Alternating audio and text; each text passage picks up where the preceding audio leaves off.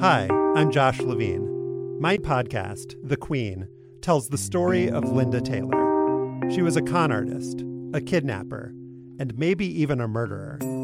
She was also given the title the Welfare Queen, and her story was used by Ronald Reagan to justify slashing aid to the poor. Now, it's time to hear her real story. Over the course of four episodes, you'll find out what was done to Linda Taylor, what she did to others, and what was done in her name. The, the great lesson of this uh, for me is that people will come to their own conclusions based on what their prejudices are. Subscribe to The Queen on Apple Podcasts or wherever you're listening right now.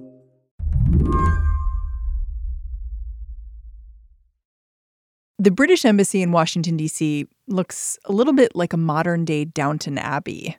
It's got this impressive brick facade, lots of chimneys. It is everything you want the British Embassy to be. It's it's the stately Georgian mansion with fancy art, and uh, you know you expect there to be corgis running around and and butlers and things. Slate's Josh Keating has been inside for the occasional Christmas party. They're nice parties.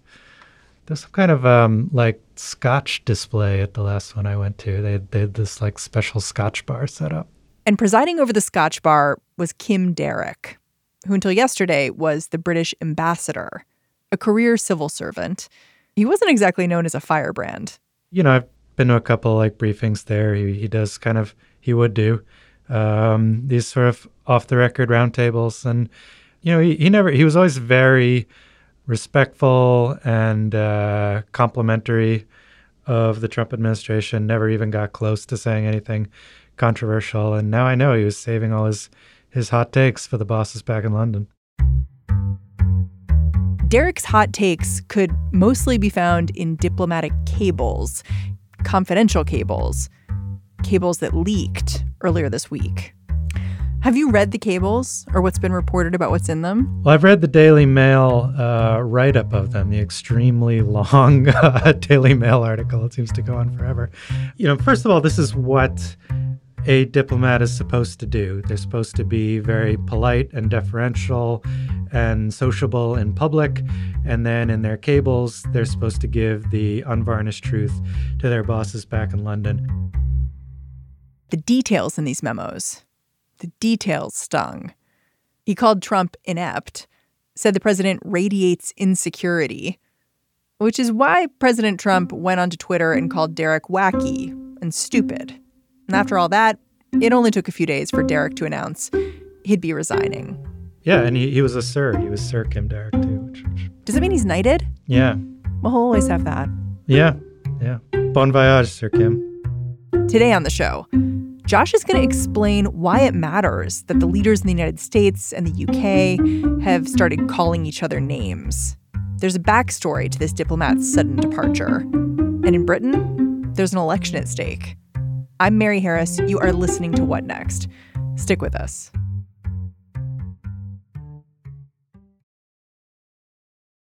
This episode is brought to you by Discover. When it comes to your finances, Discover wants you to know they are the credit card that is always there for you. With 24 7 US based live customer service, everyone has the option to talk to a real person anytime, day or night. Yep, that means no more waiting for quote normal business hours just to get a hold of someone. We are talking real service from real people whenever you need it. Get the customer service you deserve with Discover. Limitations apply. See terms at discover.com/slash credit card. Can you characterize Darroch a little bit, like who he was in Washington? It sounded like he was very connected and, you know, like a real insider. Yeah, he was very connected, very career foreign service. He had been national security advisor in the UK at one point. He had had various, uh, you know, jobs in Brussels for the EU. Uh, very experienced diplomat, very professional. I mean, not not somebody with with much of an ideological agenda. I'd say a conventional ambassador in very unconventional times, both in Washington and back home in London. Hmm. Yeah, he sounds like almost milk toast. Yeah, milk toast is fair to say. But Sir Kim Darroch got to have a little more swagger in his diplomatic cables. Pundits love to analyze Trump. So did Darroch. I liked when he compared his ability to survive scandals to Arnold Schwarzenegger in the Terminator movies. I thought that was a good uh, that was a good line.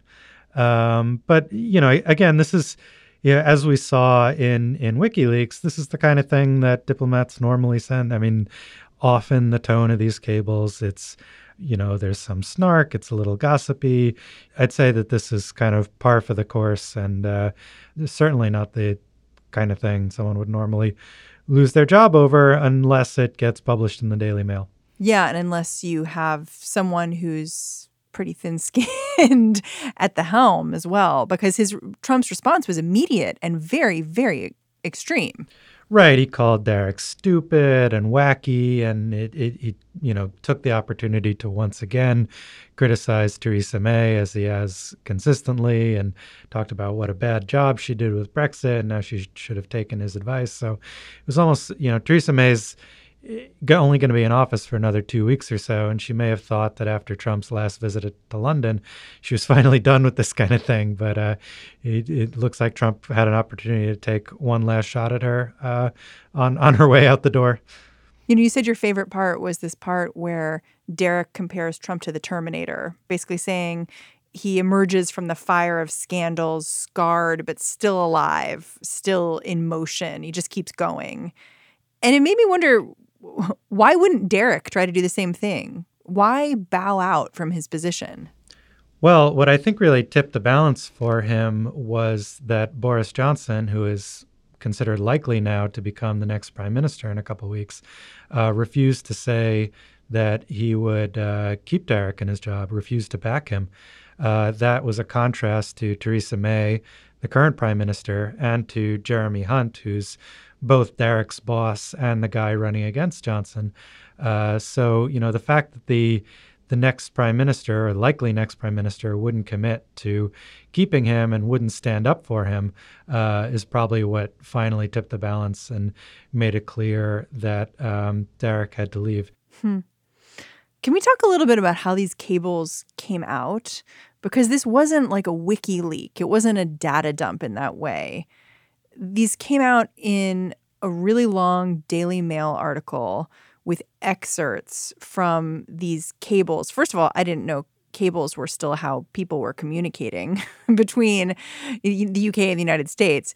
But second of all, it wasn't it, it wasn't as if we got our hands on the raw cables. It was filtered through the Daily Mail and filtered through a very particular journalist. Can you tell us a little bit about about the woman who published these um, these cables and and what that meant to you? Yeah, this looked like a very targeted leak, and it, it as you said, it went to Isabel Oakeshott, writing for the Daily Mail. Um, she's a sort of right wing journalist. She's thought to be, or, or it is close to uh, sort of promoters of Brexit, including Nigel Farage and and his circle. So, you know, what this really looked like was a you know, it, it, was clearly leaked from within the Foreign Office, perhaps, you know, by somebody looking to take out the sort of softer, non Brexit supporting elements of the Foreign Office. I mean, and maybe it, it could have been a sign of some disloyalty to Jeremy Hunt, who's running against Johnson is a former Remainer, is considered a little softer on Brexit. So this may have been an opportunity to both, you know, make embarrass Jeremy Hunt and to give Boris Johnson a pretext to kind of clear the decks and and uh, appoint a kind of Brexit hardliner and somebody who uh, who Trump would like in that position. Because the timing of this is really interesting. How how many days are left until we're electing a new prime minister? Yeah, so they're currently in the midst of a leadership contest, which is being done by mail by uh, paid members of the Conservative Party. Uh, and the uh, results are supposed to be announced sometime the week of July 22nd. So we're just a couple weeks away. And, uh, and so this is very quickly going to become uh, the next prime minister's problem. And what's what would the motivation be here? I mean, you mentioned the idea of sort of cleaning house, where giving cables like this to a pro Brexit journalist would, eh, in a way, try to motivate, you know, getting rid of anyone who might be a softer member of the team and, and clear the way for the new prime minister, assumably Boris Johnson, who's a Brexiteer, to put in place someone who's really going to be on his team. But it seems like such a messy way to do that. You know, an, another theory out there comes back to Nigel Farage, the leader of the Brexit Party and a leading campaigner for Brexit. He's also very close to Donald Trump. He actually acted as a Trump campaign surrogate in 2016, spoke at a few rallies on his behalf in the US. And Trump said right after his own election that he thought Farage would be a great ambassador from the UK to the US. Theresa May's government sort of politely declined that, and Darroch got to keep his job. So there's that idea that, you know, Johnson could potentially appoint Farage uh, to this job as a kind of goodwill gesture to Trump. You know, Johnson probably doesn't actually like Farage that much. You know, his his whole candidacy is premised on the idea that, you know, by voting for some a populist like Johnson, they can stop conservative voters from voting for Farage. But this would be a kind of way to bring him into the tent a little bit, and and also like shipping him off to Washington's not a bad way to kind of get him out of your hair. Uh, if he's across the Atlantic, he can't make as much trouble for Johnson as Johnson tries to negotiate a new Brexit treaty and and you know do all the things that he needs to do in what's going to be a very packed first few months of his uh, time in office. This bears repeating because the story is a little confusing. What's going on in the background of this ambassadorial dustup is an election for prime minister. Boris Johnson is running against Jeremy Hunt, and the two men are really different. Jeremy Hunt is the current foreign secretary. Uh, he took over from Johnson. Johnson left that job because he disagreed with Theresa May's Brexit strategy. Jeremy Hunt cause, is probably more of like an establishment political insider. He was a Remainer during the Brexit referendum. He's since, you know, said he now supports Brexit, but he's someone much more likely to delay Brexit, to seek a, a sort of softer option that keeps Britain in a closer economic alignment with Europe. Johnson, who's a former journalist, former mayor of London, uh, you know, is much more of a media figure, much more kind of voluble and and and he's scandal plagued, sort of in the same way Trump is. Absolutely, and and and and close to Trump, and then they get compared frequently. Uh, and he he kind of has that Terminator quality as well, where the kind of scandals that doom other politicians and the kind of gaffes that other politicians get in trouble for just seem to bounce off him because people assume, well, that's Boris being Boris.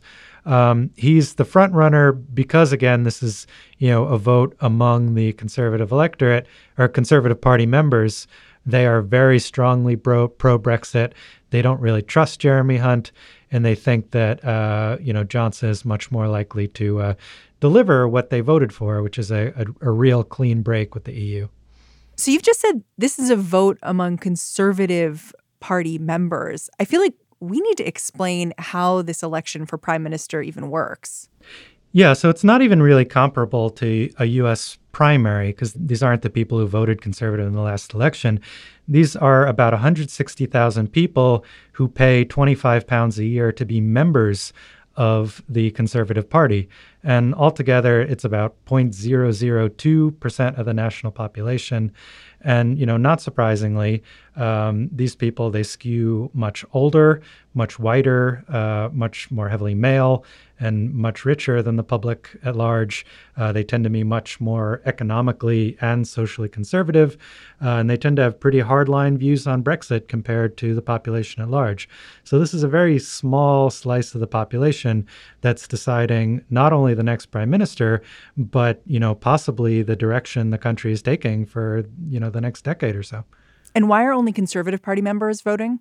Well, this this isn't a general election. This because Theresa May stepped down, but the Conservative Party is still the governing party. Uh, they haven't called a new general election, which means that the party is selecting a new leader, and that leader, therefore, becomes the new prime minister. Uh, and so basically, what happened over the last few weeks is members of parliament chose among a wide slew of candidates and narrowed them down vote by vote to the final two. And then those final two go to the party membership who vote by mail on who the new leader is going to be. And, you know, that person, uh, that result is going to be announced sometime the week of July 22nd. And at this delicate moment, President Trump can spur a British ambassador to resign because leaders in the UK are struggling with something a lot of world leaders are struggling with. They're trying to figure out how to keep Trump happy. In the same tweets he sent out calling Kim Darroch a pompous fool, Trump mentioned Brexit, calling it a disaster. It seemed like this reminder that the UK needs the US, especially when it comes to trade. Part of the impetus behind Brexit is that if the UK leaves the EU, it'll be able to negotiate its own trade deals with other countries, and you know the biggest one of those is the US. and And Trump has indicated he's supportive of that. He's talked about what a great trade deal uh, the UK is going to get with the US as as soon as it can uh, complete Brexit. But, you know, to, given his general attitude towards trade deals, he's probably going to insist on some pretty stringent terms. And there are some controversial things that the U.S. is going to want. You know, Trump's not going to make this easy for him. And that's part of the reason why I think that, you know, Johnson and the people around him are, and, and Theresa May as well, were, were so desperate to keep Trump happy and keep him on their side. But um, it, Trump hasn't always made it easy for them. Hmm. Yeah, you wrote something that really stood out to me. You wrote that you know the UK is dealing with the fact that you know they have to have this close relationship with the US, but flattery isn't a great way to get Trump to do what you want. Yeah, and I, I, think this is a misperception people have, and you you read this a lot that this idea that oh yeah the the way to handle Trump is to just flatter him and compliment him, and and actually that was that was what Kim Darroch said too in his cables, but but I think it's a little mistaken, and and it, it I think it comes from the idea that people think that uh, you know Trump likes these dictators like Putin and Kim Jong Un because they're nice to him and they say nice things to him and they write him flattering letters. I mean, it, I'm sure he does like being flattered, um, but ultimately Trump's going to do what he wants. I mean, there are several leaders who have tried this. I mean. Emmanuel Macron of France like impressed Trump with this with the Bastille Day parade so much that Trump wanted to have a military parade of his own. And at the time, there were articles calling Macron the Trump whisperer and talking about this great bromance they had. Um, but you know, the bromance didn't stop Trump from pulling out of the Iran nuclear deal. Didn't stop him from pulling out of the Paris Climate Agreement. Uh, and plenty of leaders have had the same experience. I mean, Shinzo Abe of Japan has gone overboard. I mean, he, he, it seems like every every few months he's coming over here to play golf in Florida with Trump, and it, it hasn't you know stopped Trump from doing what he wants uh, on trade. I mean, Trump talks all the time about how much he likes Xi, Xi, Jinping and what great friends they are. We're still in the middle of a trade war. You know, I, I think that if you know Boris Johnson or Nigel Farage or whoever have this idea that if if they just give Trump what he wants and and flatter him and are nice to him and appoint an ambassador who he likes and who he'll be buddies with, that Trump will give them favorable terms on a trade deal or something. That's uh, they got another thing coming because that that's not how Trump thinks of trade deals. I know you were really struck by this story. Like it really, you cover all of the world for Slate, but I know that this story in particular got your attention and I'm I'm wondering if you can articulate why. Why did this one kind of grab you by the collar?